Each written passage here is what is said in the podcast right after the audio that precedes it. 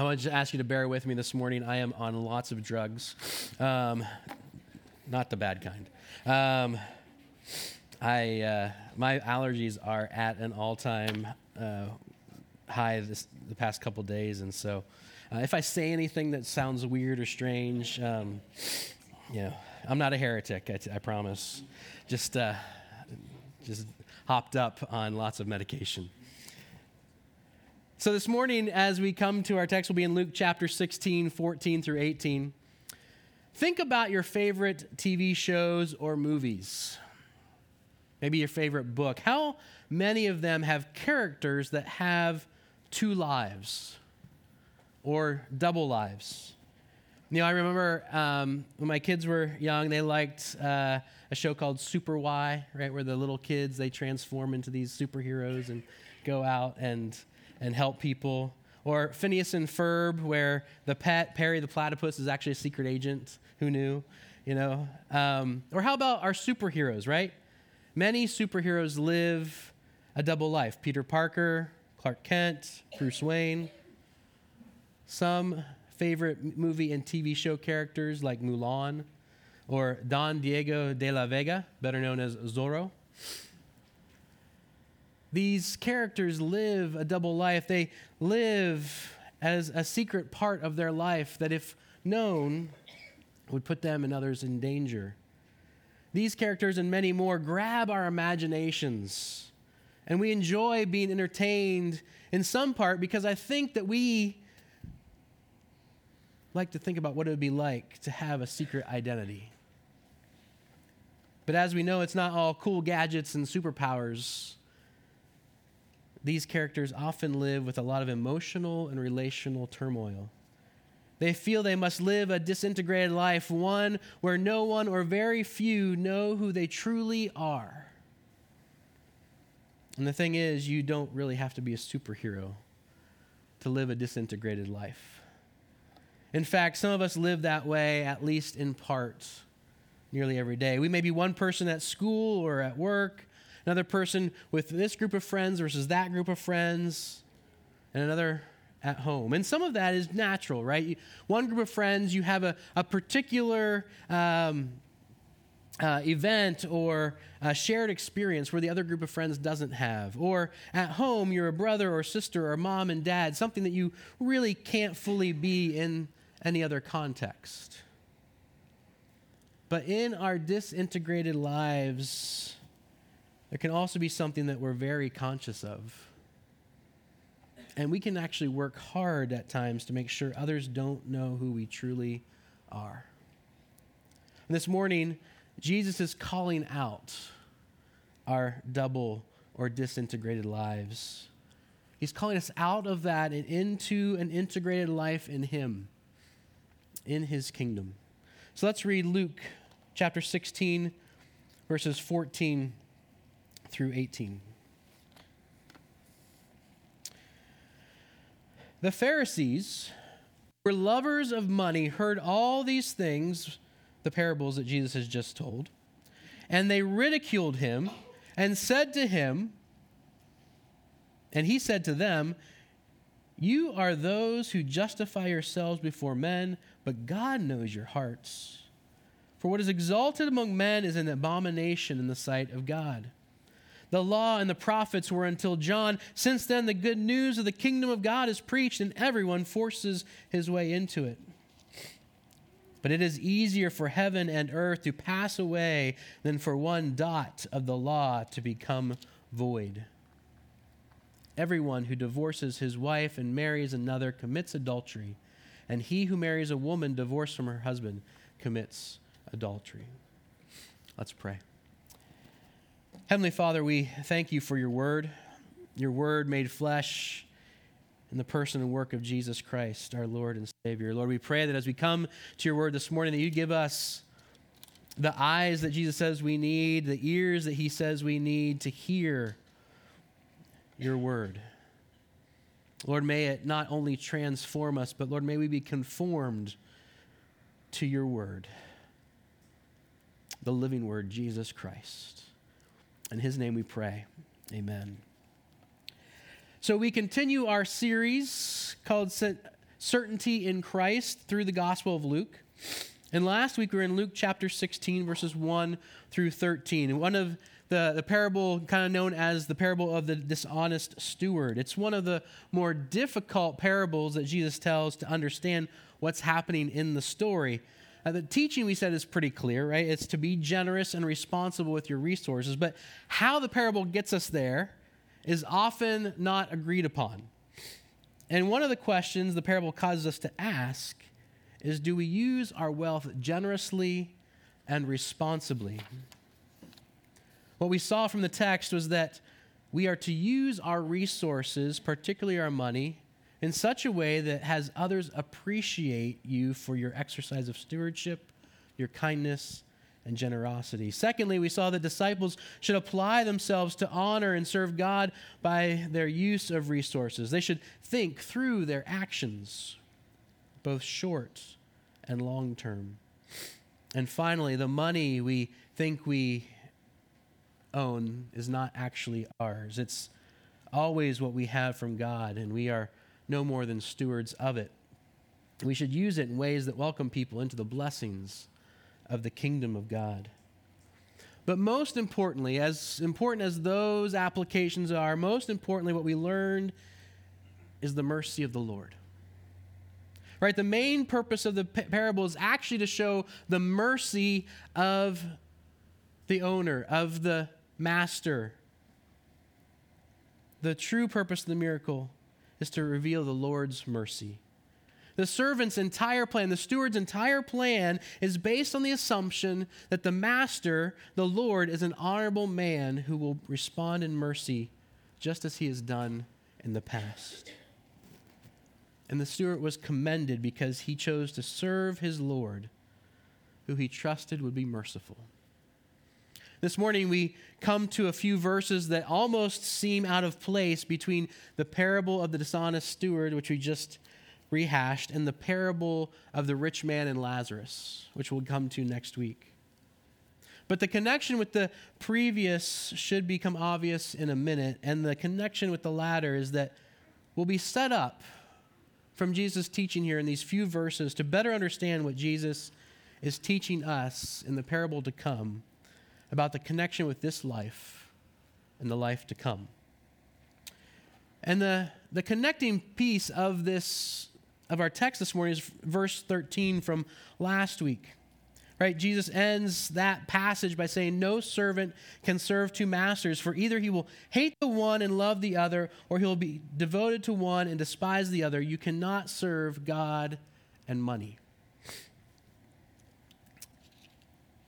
Right? Our the exclusive loyalty Jesus commands cannot be shared. Right? This is exclusive loyalty to God. You're either going to serve him or you're going to serve something else. Our money, our whole lives are to be fully devoted to God. This is the integrated life in the kingdom. And so as we come to our text today, with that as the kind of the, the, the linchpin between what we saw last week and what we see this week, the question we have to ask ourselves from the text is Does Jesus have your exclusive loyalty? Does Jesus have your exclusive loyalty? If you're here this morning, you're not a follower of Jesus, the answer to that question is an easy one to answer. But let me invite you into the kingdom through a relationship with Jesus, the one who knows you, everything good and bad, and has come to seek and to save you. This is the Jesus who wants you to come, welcomes you into his kingdom. If you are a follower of Jesus this morning, the answer to that same question isn't so easy. Like the father previously in Luke, who confessed his belief before Jesus when he was asking Jesus to come and to heal his daughter, I believe, Jesus, help my unbelief. Those of us who follow Jesus must also say to a question like this Jesus, I am loyal. Help my disloyalty. Our lives are a constant struggle to live exclusively for Jesus, to have fully integrated lives. And what we see in our text is that because Jesus is the good news of the kingdom, we can live integrated lives. Because Jesus is the good news of the kingdom, we can live integrated lives. And we'll see first that Jesus shows us what a disintegrated life looks like, and then he'll show us what an integrated life looks like. Disintegrated lives, uh, we see that in verses 14 and 15. Luke tells us that the, that the audience that Jesus is teaching has switched from the disciples to the Pharisees, right? In the previous parable about the dishonest steward, Jesus was specifically speaking to the disciples. The audience has changed now, and it's, he is specifically speaking to the Pharisees. And Jesus uses the lives of the Pharisees to show us our own disintegrated lives. What do I mean by that? Well, remember the Pharisees, right? We often, rightly so, think, oh man, they're the they're kind of you know we don't want to be like them. They they were they they were you know cruel and mean to Jesus. They didn't understand who he was and what he was doing. That's very very true. But they were also the religious conservatives of their day. Right? They held to biblical values. They wanted people to live according to those biblical values. They desired their nation to turn back to God. And yet, Jesus shows us throughout Luke, and particularly here, that their zeal for the things of God was not as it might seem. And we see that because they scoff at Jesus. Right? It said Luke tells us that the Pharisees who were lovers of money heard these things and they ridiculed him or scoffed at him. And they scoff at him, they ridicule Jesus because they think that Jesus isn't in, is not in touch with what they would call the reality of the world. Right? Jesus just doesn't understand how things in the real, wor- real world work. Say that 10 times fast. Right? All of these parables that Jesus has told us the lost coin, the lost sheep, the lost coin, the lost son, the parable of the dishonest steward they all have a very different way of understanding how the world works, how the kingdom of God works, to the way the Pharisees understand it. Right? And they scoff at Jesus. They, they, they ridicule him because they're thinking, Jesus, you don't get it. You don't understand how things in the real world work.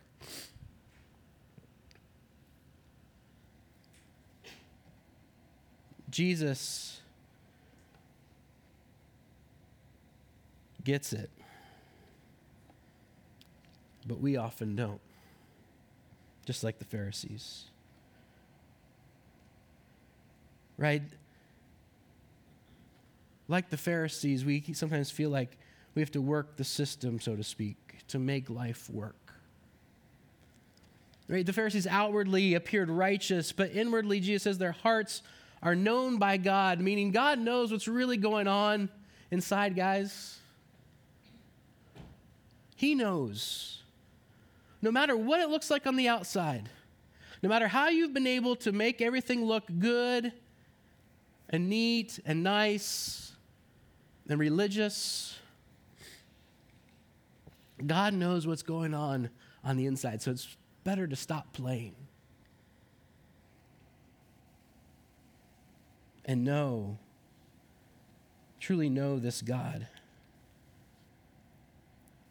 right? Their outward appearance of righteousness is earned by how they are using their possessions, their resources. Right? What's interesting is that Jesus is showing us a bit of a juxtaposition here. He's just told us that we are to use our resources, right, for the kingdom in the parable of the dishonest steward. But what he's showing the Pharisees and us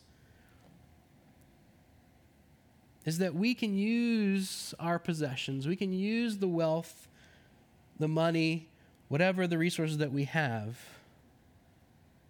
in ways that look good. But in reality, they are known by God for what they are.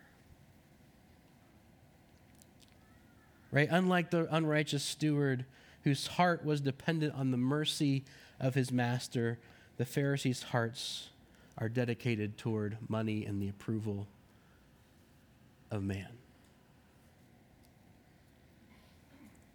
So Jesus is calling them and calling us out of this disintegrated life.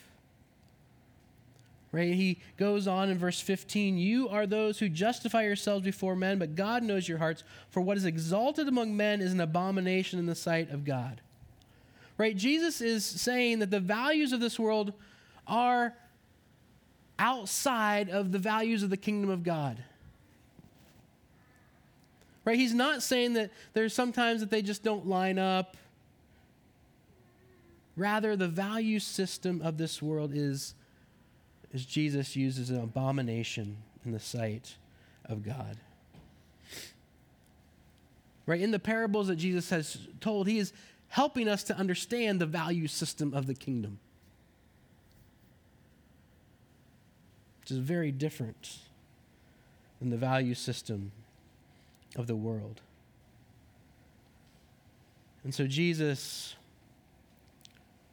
is showing them and us that hypocrisy and misuse of possessions is an alternate way into the kingdom, one that ends in death. This stands outside of God's way of righteousness, which Jesus says was from the beginning in the Old Testament and culminates in Himself. It's the only way into God's kingdom is through him. But the Pharisees scoff and ridicule him for that. And if we're honest with ourselves, I think we can all see the Pharisee in us. Don't get me wrong, I don't like to think of how I'm a Pharisee. Just as I'm sure you don't like that either.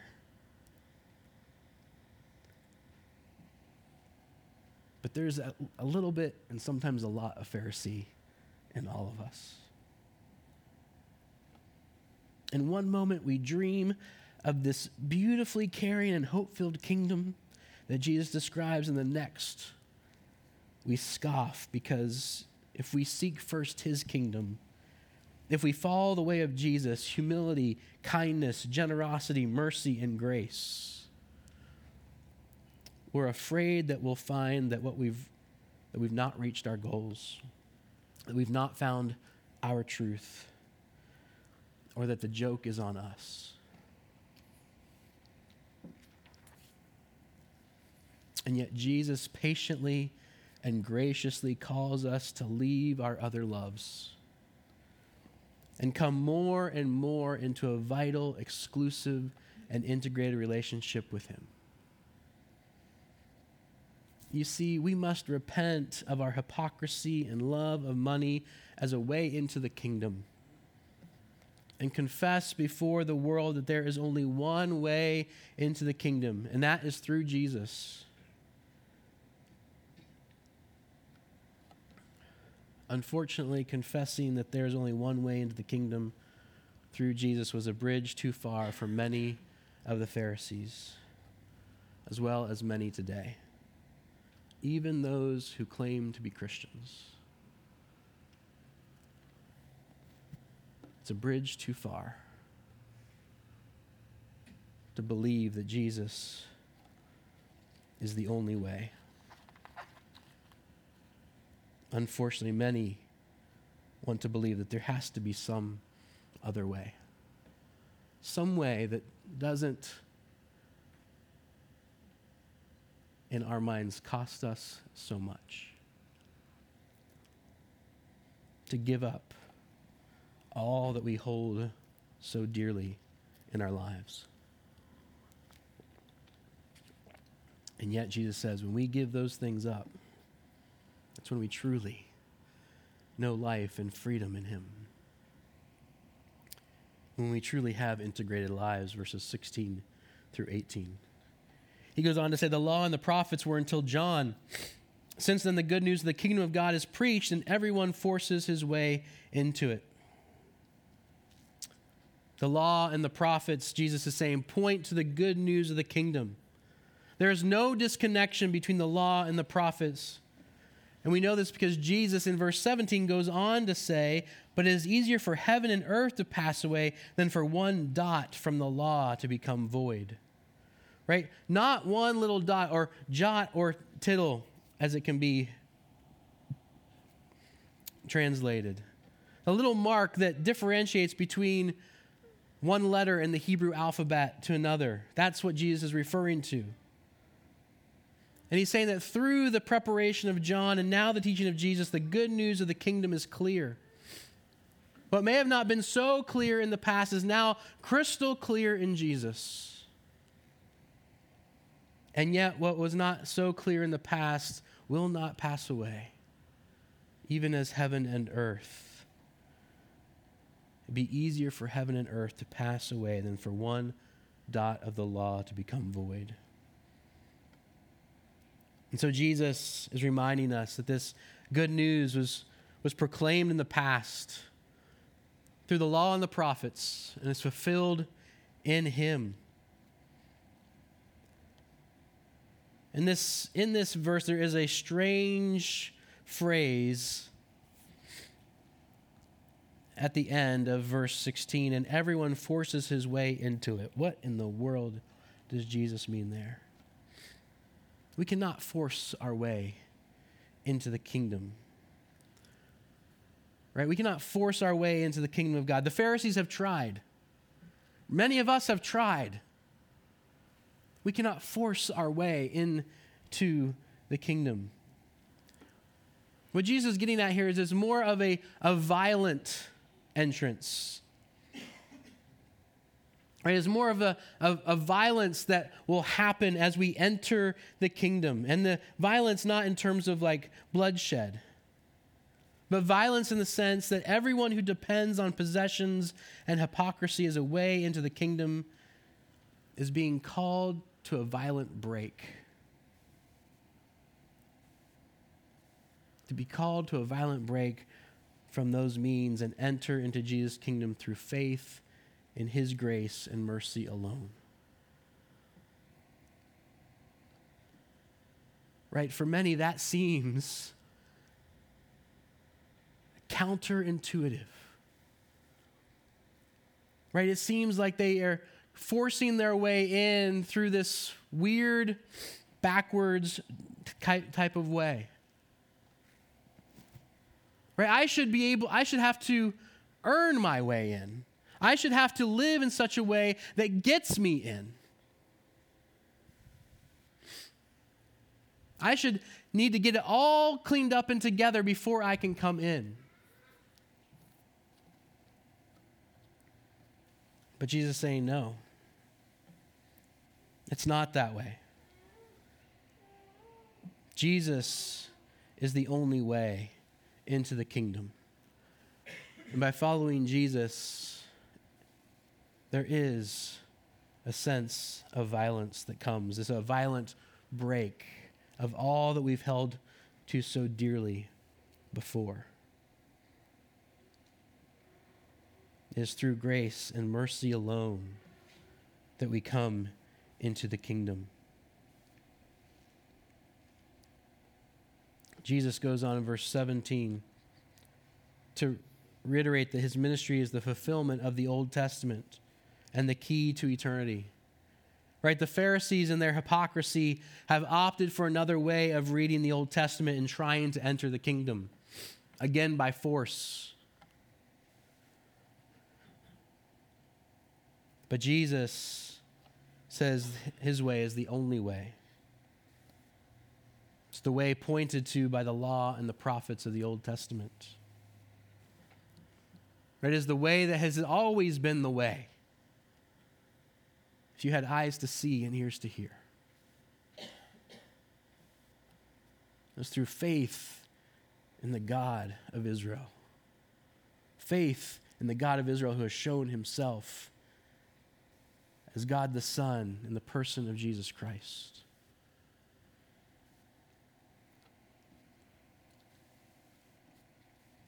This is the way into the kingdom. It has never been about forceful entry. It's never been about trying to make a perfect report card. It's never been about what other people think of you and how you look religious or have it all together to them. And then Jesus seemingly kind of brings out of nowhere marriage and divorce in verse 18. Jesus uses marriage as an example of how the law and the prophets have not passed away, but also to once again show the disintegration in our lives. Right? For as zealous as the Pharisees were for God's law, they had a low view of marriage.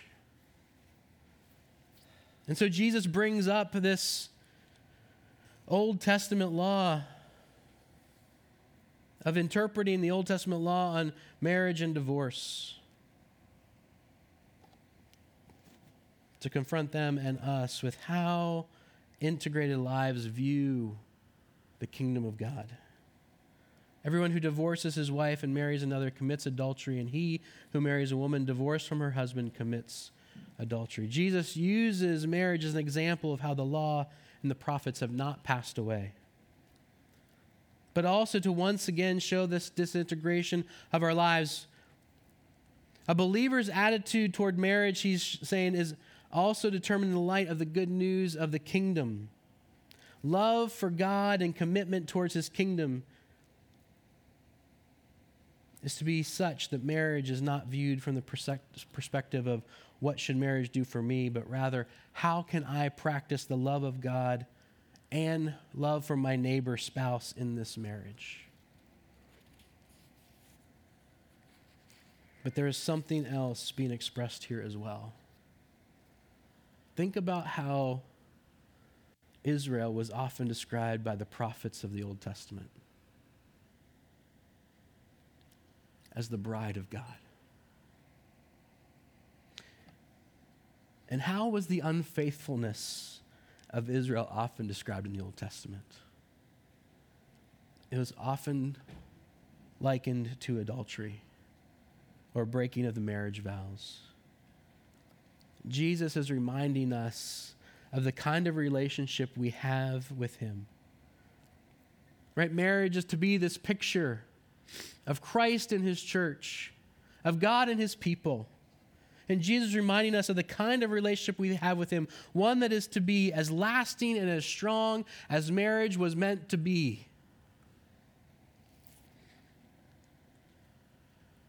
And it reminds us also the Old Testament prophet Hosea, who married a prostitute to show God's unending love to his people, who repeatedly cheated on him with other gods. In Jesus, we have the perfect bridegroom, the one who, while we were still prostitutes, still sinners, still enemies of God, gave himself fully for us and to us who lived the perfect integrated life in exclusive loyalty to his heavenly Father, that we might, through faith in him, by the power of the Holy Spirit, live an integrated life in Jesus. This is the good news of the gospel. Right? That even as we stumble to live an integrated life. Even as we say to Jesus, I am loyal, help my disloyalty. Jesus is the perfect bridegroom. He's the one who will never divorce us. He is the one who is committed to us forever and ever and ever. He is the one who lived this integrated life fully, that we might in him, by the power of the Holy Spirit, live it for him and in him. putting this teaching between these parables, seeks to prepare us for eternity. And we must now experience a repentance and faith that leads us to renounce the lordship of possessions for the lordship of Christ. Kingdom, the kingdom of Christ calls us to renounce divided loyalties, to have idolatries revealed, since God hates them, and to live in obedience to reflect an integrated life. The connection between possessions and the kingdom should now be clear. As lovers of money, the Pharisees had made possessions an idol, and they had turned from God by committing adultery and serving money instead of God. In John's preaching and baptism, and Jesus preaching the good news of the kingdom of God, they were given the opportunity to, in this critical time, as Luke says in, in chapter 12, to grasp in faith the way of life but instead they scoffed at the king of the kingdom and clung even more tightly to their ways. Brothers and sisters, may we examine ourselves in this critical time and find the answer not in ourselves, but in faith in Jesus alone, the one who loves us, the one who is the perfect and better bridegroom, the one who will not leave us or forsake us. The one who gave himself up for us. Let's pray. Heavenly Father, we thank you for your word. Thank you for Jesus, that he is the ultimate, best bridegroom. Lord, that he is the one who will never leave us or forsake us. Lord, we have experienced that through the work of your Holy Spirit. Until your Son comes again, Lord, we pray that you would help us by your Holy Spirit, who you've given us to walk in newness of life, to live this integrated life. The one that lives in light of the glory and hope of the kingdom, who lives because Jesus lives in us. Lord, we pray this in the powerful and precious name of Jesus Christ, our Lord and Savior. Amen.